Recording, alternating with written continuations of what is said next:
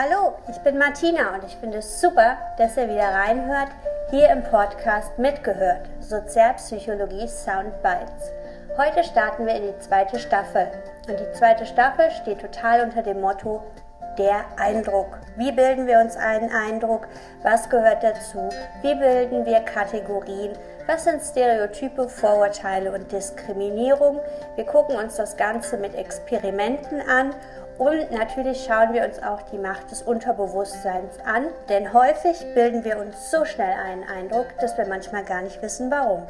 Wie schnell wir uns einen Gesamteindruck über eine Person verschaffen, das gucken wir uns jetzt direkt in der ersten Folge an. Und ich wünsche euch ganz viel Spaß.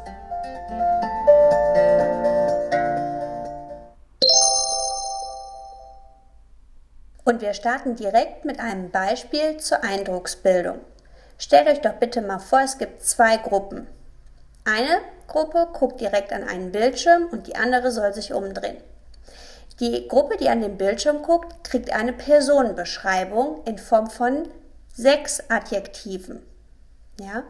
Und diese Adjektive werden ganz kurz eingeblendet, beispielsweise nur zwei Sekunden. Danach soll sich die Gruppe umdrehen und die, die vorher an die Wand geguckt haben, sollen jetzt an den Bildschirm gucken. Und auch die bekommen eine Personenbeschreibung. Wiederum mit sechs Adjektiven, die auch wiederum nur zwei Sekunden dargeboten werden. Im Anschluss werden alle Teilnehmer befragt. Sagt doch mal, wie fandet ihr denn die Person auf einer Skala von 1 bis 10? 1 total unsympathisch und 10 maximal sympathisch. Und jetzt ist es so, dass die Gruppe, die zuerst an den Monitor geguckt hat, hohe Zahlenwerte nennt. Die findet die Person also sympathisch. Die Personengruppe, die als zweites an den Bildschirm geguckt hat, nennt niedrige Werte. Das bedeutet, die fand die Person eher unsympathisch. Und jetzt stellt sich die Frage, was ist denn da eigentlich passiert? Ich vermute mal, dass vielleicht die ähm, persönlichen Eigenschaften in ihrer Reihenfolge wahrscheinlich verändert waren. Ähm, weil ich habe bei mir das erste, ich habe eigentlich nur ein Verhalten und das war neidisch und das macht sofort so sympathisch. Yes. Ne? Ich kann mich nur noch an Stur erinnern. Jasmin und sie waren in der zweiten Gruppe, ne? Ja, ganz genau. So. Wir sind mitten im Thema der Eindrucksbildung. Also wie bilden wir uns einen Eindruck und wir sehen, das passiert sowas von rucki zucki. Ne? Also wir sehen ja nur jemanden auf der Straße gerade und denken uns, was ist das denn? Ja. Und ähm, das passiert ja überall, egal wo wir sind. Also Ash hat hier auch zur Eindrucksbildung geforscht und genau das Experiment, was wir gerade durchgeführt haben, hat er auch gemacht. Ja. Hier geht es nämlich um das Organisationsprinzip der Eindrucksbildung was Ash anders gemacht hat als wir. Ich habe ihm die Liste von oben nach unten gegeben. Der Ash hat seinen Teilnehmern die Liste von links nach rechts gegeben. Ja, ganz einfach. Wir in unserem Kulturkreis sind es ja auch gewohnt, von links nach rechts zu lesen und wir sind es gewohnt, von oben nach unten Dinge wahrzunehmen. Von daher ist das die Art und Weise, wie wir die Dinge ordnen. Ja, so. Sie sehen, Gruppe 1 hat genau die gleichen Begriffe bekommen, die ich Ihnen gezeigt habe in der Folge, dass das eher positiv assoziiert oben steht, nämlich intelligent, fleißig, bla bla. Und die zweite Gruppe hat die gleichen Begriffe bekommen, nur in der unterschiedlichen Reihenfolge. Die hatten die Begriffe neidisch, stur und so weiter vorne. Und jetzt kommt natürlich Folgendes raus. Diese Person, die Ihnen da vorgestellt wird durch die Adjektive, wird wesentlich positiver bewertet, wenn die positiven Eigenschaften vorne stehen. Hatten wir ja eben auch Werte zwischen 7 und 9. Und die Person wird wes wesentlich negativer bewertet, wenn die negativen Eigenschaften vorne stehen. Da hatten wir ja Werte wie 3 und 4. Ja? Und das Ganze nennen wir den sogenannten Primacy-Effekt. Nicht Priming. Priming ist was anderes. Ja, da haben wir eben drüber gesprochen, ist die Verfügbarkeit, dass wir uns Sachen leichter merken können. Ja, hier haben wir den Primacy-Effekt. Primacy-Effekt ist der erste Eindruck. Das ist wie beim Dating, der erste Eindruck zählt. Das ist wie beim Vorstellungsgespräch, der erste Eindruck zählt. Ja? Da machen wir uns schick, da bemühen wir uns. Wenn wir das haben, dann hinterlassen wir einen Eindruck. Allerdings ist es nicht nur der erste Eindruck, der unsere, der, der, die erste Info, die unseren Eindruck formt, sondern da passiert noch viel mehr. Also Ash hat da noch viel mehr erarbeitet. Sie sehen, ist ein richtig guter Typ gewesen. Ne? Also der hat da alles auseinandergenommen, was wir eben für unsere sozialen Kontakte, für unsere, unser Geschäftsleben benutzen können. Der hat jetzt Folgendes gemacht. Der hat wieder zwei Gruppen eingeteilt. Die erste Gruppe bekommt die Information, eine Person ist intelligent, geschickt, fleißig, warm, bestimmt, praktisch und vorsichtig. Die zweite Person bekommt die Info, diese Person ist intelligent, geschickt, fleißig, kalt, bestimmt, praktisch und vorsichtig. Sie sehen, es ist jetzt komplett die gleiche Liste, nur in der Mitte gibt es einen Unterschied. Die erste Gruppe bekommt den Begriff warm und die zweite Gruppe bekommt den Begriff kalt.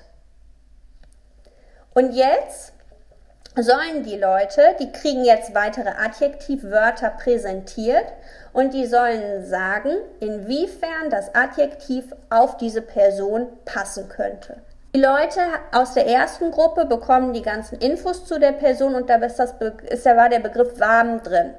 Und dann sollen die sagen, inwiefern diese Person großzügig sein könnte. Und da sagen die, ja, die wird auch großzügig sein. Ist die stark? Ja, die kann auch stark sein. Auch die zweite Gruppe hatte ja die gleiche Personenbeschreibung, da war nur ein Unterschied. Da war der Begriff kalt in der Mitte drin. Und auch die bekommen jetzt die Adjektive und werden gefragt, ey, wie sieht's denn aus? Ist die Person großzügig? Und jetzt sagen die Leute, nee, die Person kann nicht großzügig sein. Ja. Genauso sagen die, die Person, wenn die kalt ist, dann wird die nicht glücklich sein. Also auch das traut man der Person nicht zu. Wir sehen aber auch Adjektive, wo das wahrscheinlich gar, wo das gar keinen großen Unterschied macht. Nämlich das Adjektiv stark. Jemand, der warm ist, der kann stark sein und jemand, der kalt ist, der kann auch stark sein. Wir sehen also, dieser Begriff warm oder kalt macht etwas mit uns. Die Begriffe kalt oder warm sind für uns zentrale Begriffe. Das sind Begriffe, die wir tagtäglich benutzen und die, mit, und die deswegen einen ganz starken Einfluss auf uns haben. Heute Morgen, als Sie geduscht haben, haben Sie sich gedacht, das Wasser ist aber kalt. Ja? Oder, ach, das ist aber schön warm. Ja? Oder wenn wir das Fenster aufmachen, oh, heute ist aber eigentlich schön warm. Ja? So, das heißt, mit warm wird eine ganze Menge assoziiert, häufig Positives. Und wenn wir hören, etwas ist kalt, eine Person ist kalt, dann haben wir direkt eine Idee von der Person. Und die ist meistens nicht ganz so positiv ausgeprägt. Und deswegen, wenn wir hören, eine Person ist warm, haben wir direkt eine Idee, hey, sympathisch und so weiter und so fort. Wenn jemand kalt ist, haben wir auch ein direktes Bild zu der Person, ja, und dann assoziieren wir das meistens äh, nicht so ganz gewissenhaft und so ein bisschen mh, mm, merkwürdig, ne? So. Wenn wir aber hören, jemand ist höflich oder jemand ist plump, dann sind das Begriffe, die sind peripher. Das sind periphere Begriffe. Jetzt hat man das Ganze nochmal variiert, kriegen wieder die gleiche Personenbeschreibung, Allerdings steht da jetzt nicht warm oder kalt, sondern jetzt wird es ersetzt durch die Begriffe, die Person ist höflich oder die andere Gruppe, die Person ist plump. Ansonsten passiert genau das Gleiche. Und auch jetzt bekommen die wieder diese Liste und sollen sagen, ist denn die Person großzügig oder ist die Person glücklich? Und jetzt fällt es komplett identisch aus. Da sind jetzt nicht mehr so große Varianzen drin. Woran liegt das? die kennen wir, aber das sind Begriffe, die haben für uns nicht so einen ganz klaren Ausdruck. Die benutzen wir auch nicht täglich. Also wer hat heute schon von plump gesprochen? Wer hat heute schon das Wort plump benutzt? Hat heute von Ihnen irgendjemand schon das Wort plump benutzt? Ne? Ich habe eben gesagt, unhöflich. Ja, die Handwerker da drüben, die waren sehr unhöflich. Ja, ähm, ich habe sogar unverschämt. Ja, so ist aber dann schon wieder ein bisschen stärker. Ja? So, und genau das ist es. Das heißt, wir haben eine Idee, aber es färbt unseren Eindruck nicht so stark. Ich hoffe, das ist deutlich geworden. Das heißt, wenn wir warm oder kalt haben. Das sind zentrale Begriffe, die machen einen starken Eindruck, ja, weil wir die komplett häufig benutzen, die sind für uns ganz klar assoziiert. Und dann gibt es die peripheren Begriffe wie höflich oder plump. Und da haben wir eine Idee von, aber selbst die Definition viele und schwer. Und die machen mit uns nicht so einen starken Eindruck. Ja. Dazu gibt es ein ganz cooles Experiment von Kelly. Der hat gesagt, so Leute, ähm, wisst ihr was, nächste Woche habe ich keinen Bock, Vorlesungen zu geben, ich schicke euch einen Gastdozenten. Und dieser Gastdozent, das ist ein total cooler Typ so, ne, der hat voll hohes Wissen, der hat auch ein paar Titel gejoggt und der hat gerade wieder ein paar Veröffentlichungen an den Start gebracht, total krasser Typ und der ist kalt. Viel Spaß. Oder der Dozent geht in seine Vorlesung und sagt, hey Leute, nächste Woche habe ich eigentlich keinen Bock, Vorlesung zu geben. Ich schicke euch aber einen total coolen Typen. Dieser Typ, der ist total intelligent, der hat gerade wieder ein paar Veröffentlichungen rausgeschossen, der hat auch ein paar Titel gejagt, ne? total guter Mann, ja, und der ist warm. Ich wünsche euch viel Spaß. So, dann hat er die Leute tatsächlich losgelassen, hat den Gastdozenten auf die Studenten ähm, losgeschickt. Ja, man überlegt, wie war denn das Verhalten der Studenten in Abhängigkeit, ob der Professor, der Dozent vorher den Gastdozenten als kalt oder als warm angekündigt hat? Es gibt einen krassen Unterschied, ja. Wenn der vorher als kalt bezeichnet wurde, haben die Studenten den weniger positiv bewertet, die haben den negativer bewertet und die haben sich in der Vorlesung deutlich weniger beteiligt. Wurde der hingegen als warm angekündigt, haben die Leute viel mehr mitgemacht, die haben dem Fragen gestellt und die fanden den auch sympathischer. Und daran sehen wir, es macht echt einen Unterschied, ja. Bei so zentralen Begriffen geht es komplett eben hinterher auf unser Verhalten. Es macht etwas mit uns. Und das finde ich echt interessant, ja. Bedeutet, als zweites Kriterium haben wir die Zentralität. Zentrale Begriffe färben einen Eindruck stärker als periphere Begriffe. Und dann haben wir die dritte Eigenschaft. Wir lernen Bettina und Natalie kennen. Sowohl Bettina als auch Natalie sind warm. Neben der Tatsache, dass Bettina warm ist, ist Bettina auch noch gehorsam, schwach, oberflächlich, schlicht und neidisch. Neben der Tatsache, dass Natalie warm ist, ist Natalie auch noch scharfsinnig, gewissenlos, oberflächlich, schlicht und neidisch. Wer ist Ihnen sympathischer? Von beiden. Ja, ja, das ist immer gut. Das höre ich auch tatsächlich häufig. In der Tendenz sagen die meisten, ah, ein bisschen sympathischer ist mir, tatsächlich sagen die meisten genau, etwas sympathischer ist mir Bettina. Woran liegt das? Hören die ist warm. Harm ist zentral, haben wir gesagt, ein zentraler Begriff. Wir haben direkt ein ganzes Konzept. Und in den Begriff warm passen die Begriffe gehorsam und schwach eher rein wenn jemand warm ist und wir hören, der ist scharfsinnig gewissenlos, das passt für uns nicht in das Konzept. Automatisch entsteht eine Irritation und wir finden diese Person automatisch etwas unsympathischer. Ja? Dennoch wollen wir beide nicht zur besten Freundin haben. Daran sehen wir, dass eben auch der Kontext eine bestimmte Bedeutung hat und warm passt eher noch zu gehorsam und schwach. Da passt der Kontext einigermaßen. Aber warm, scharfsinnig und gewissenlos, der Kontext passt nicht und dementsprechend würden wir die jetzt eher unsympathisch finden. Das bedeutet im Endeffekt, haben wir folgende Ergebnisse.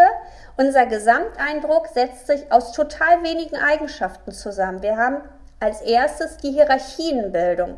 Wenn wir zentrale Begriffe haben, sowas wie kalt, warm, stark, schwach, ja, dann sind das zentrale Begriffe und wir haben sofort eine Idee, wie die Person ist. Nice oder weniger nice, ja.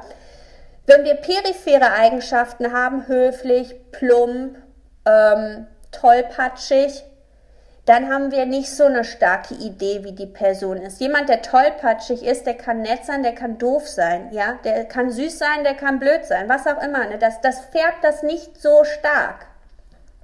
Zweitens die zeitliche Strukturierung. Anfangsinformation, also das erste, was kommt, das hat häufig einen viel größeren Eindruck, ein viel größeres Gewicht als alles, was danach kommt. Ne? Das war das Beispiel, was wir ganz am Anfang hatten. Und Drittens, Bettina Natalie, der Kontext spielt eine Bedeutung. Ja, wenn Dinge in einen Kontext gesetzt werden und der Kontext passt zu der Information, dann wird das positiver bewertet, als wenn der Kontext nicht passt. Wir haben natürlich den ersten Eindruck und dem kommt natürlich eine ganz, ganz besondere Bedeutung zu. Aber es gibt ja nicht nur den ersten Eindruck, den gibt es total häufig, sondern es gibt auch den sogenannten Effekt des letzten Eindrucks, den sogenannten Recency-Effekt. Ja? Mein Beispiel ist immer, ich finde es immer so lustig, äh, beim Bewerbungsgespräch genau das Gleiche. Wenn du am Anfang super gut alles hinbekommst, aber am Ende versaust, ne? am Ende da irgendwie, keine Ahnung, irgendwie sonst was da in dem Gespräch raushaust, ich kann gar nicht mehr. Ne? Ähm, ähm, dann, dann, dann wird das halt auch nichts. Also genauso wie wir diesen Primacy-Effekt haben, ja, so gibt es eben auch den Recency-Effekt. Und tatsächlich ist es so, ähm, der, den ersten Eindruck, den haben wir vor allen Dingen dann, wenn ähm, natürlich irgendwann die Aufmerksamkeit verloren geht. Dann erinnern wir uns natürlich an das, was war am Anfang, was war am Ende. Wenn Informationen kommen, die nicht in unser erstes Bild reinpassen. Also angenommen, und ich hoffe, Sie haben bisher einen positiven Eindruck von mir, und ich würde jetzt etwas machen, was Sie total komisch finden dann würden sie sich denken, weil sie einen starken ersten Eindruck haben, naja, das war jetzt nur ein Ausrutscher oder das lag jetzt irgendwie daran, weil die doch wieder gebohrt haben oder sonst irgendwie was. Sie würden das quasi in ihren ersten Eindruck wieder zurück assimilieren. Sie schieben, sie gewichten das anders. Sie entschuldigen das quasi, um wieder in der Linie zu bleiben, die sie sich ja eh schon gebildet haben. Genauso umgekehrt, sie finden jemanden doof und auf einmal hat diese doofe Person irgendwas Nettes gemacht. Da denken sie sich sofort, glaube ich ihm nicht. Der führt doch irgendwas im Schild oder die führt doch irgendwas im Schild. Das ist doch irgendwie nicht ernst gemeint. Die will doch nur irgendwas. Ja, das heißt, wenn ein starker erster Eindruck da ist, schieben Sie alles, was da nicht passend ist, auch wieder in diese Richtung, weil Sie das bestätigen wollen, Ihr erstes Bild. Ja, und natürlich haben wir eben auch diesen, diesen letzten Effekt, was ich eben sagte, vor allen Dingen dann, wenn die erste Info schon sau lange her ist. Also wenn wir im Kino sind und gehen raus, dann wissen wir immer, wie der Kinofilm ausgegangen ist. Aber meistens wissen wir nicht, wie die erste Szene war. Oder wenn Sie so ein Schinken Buch gelesen haben, dann wissen Sie, wie das Ding ausgegangen ist. Aber Sie wissen vielleicht nicht mehr, was auf der ersten Seite ist. Es sei denn, Sie lesen ein Märchen von den Gebrüdern Grimm. Ne? Dann wissen wir, es geht immer los mit Es war einmal. Ja, so. Sonst müsste man ja vor sich selbst zugeben, dass man sich beim Ersteindruck geirrt hat. Ja, Lea, ganz genau. Ne?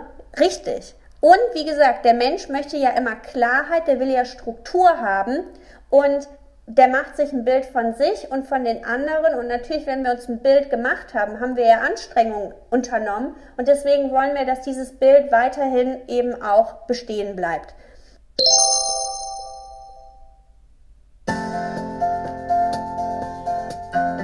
Und habt euch an der einen oder anderen Stelle wiedergefunden? In der nächsten Folge beschäftigen wir uns noch weiter mit dem Eindruck und wir gucken uns an, wie man den Eindruck eben auch messen kann. Bis dahin wünsche ich euch viel Spaß bei weiteren Ideen zu den Themen. Ihr könnt mich kontaktieren und findet mich unter www.martinatöpfer.com und dort auf der Homepage seht ihr auch, was ich in der beruflichen Tätigkeit als Coach und als Organisationsberaterin so mache. Bis dahin, tschüss!